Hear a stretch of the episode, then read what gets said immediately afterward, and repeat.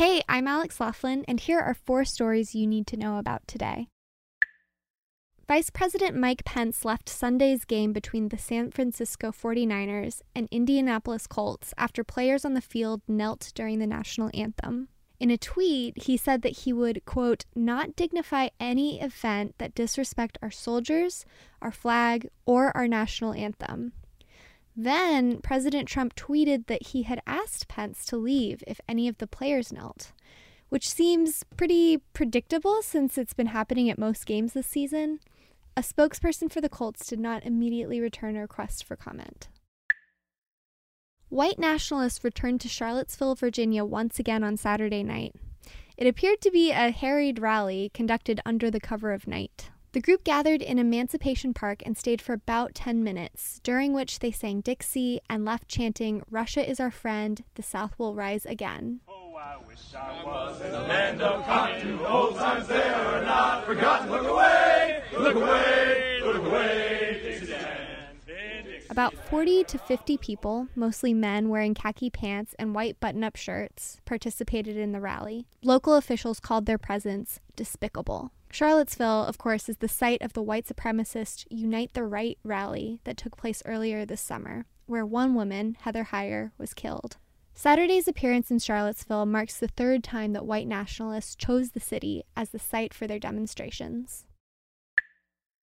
Harvey Weinstein has been fired from the Weinstein Company after a New York Times report alleging decades of sexual harassment.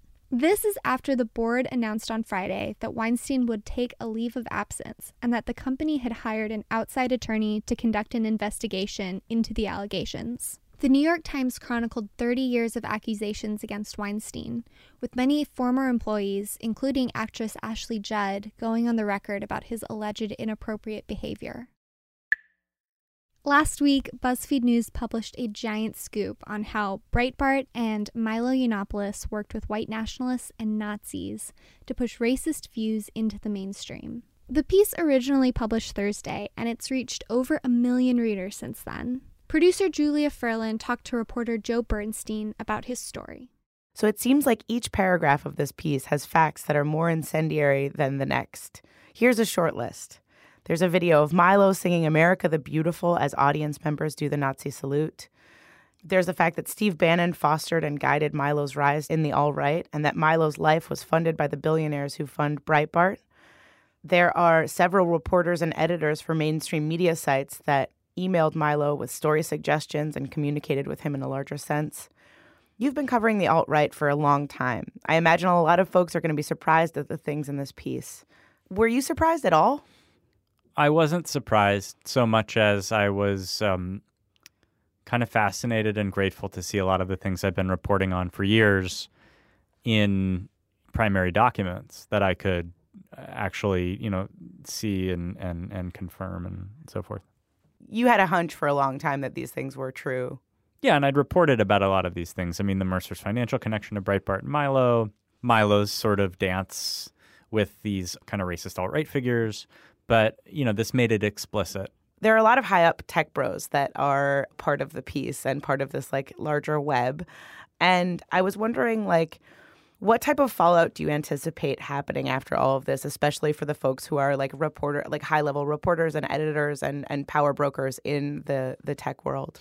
I mean i don't want to overstate what we say. Um, we identify some writers who work for liberal outlets or have worked for liberal outlets who do uh, or have corresponded with Milo and helped him make content on Breitbart.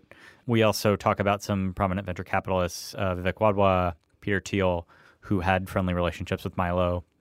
I think the fallout will be more significant for people who are known publicly as liberal or work for um, work in liberal industries and are not known as conservative. I mean, specifically with Peter Thiel, like I don't think there's anything particularly surprising this guy is a big Donald Trump fan. He's an advisor. Uh, he spoke at the RNC. You know that he had a relationship with Milo. Um, says more about Milo maybe than it does about Peter Thiel. It's interesting, but not. You know, I don't think there's any fallout for him. Thank you so much for uh, informing us. Thanks, Julia. We made a custom URL just for you. So if you want to read Joe's piece, just head to bzfd.it slash Milo. or you can download the BuzzFeed News app.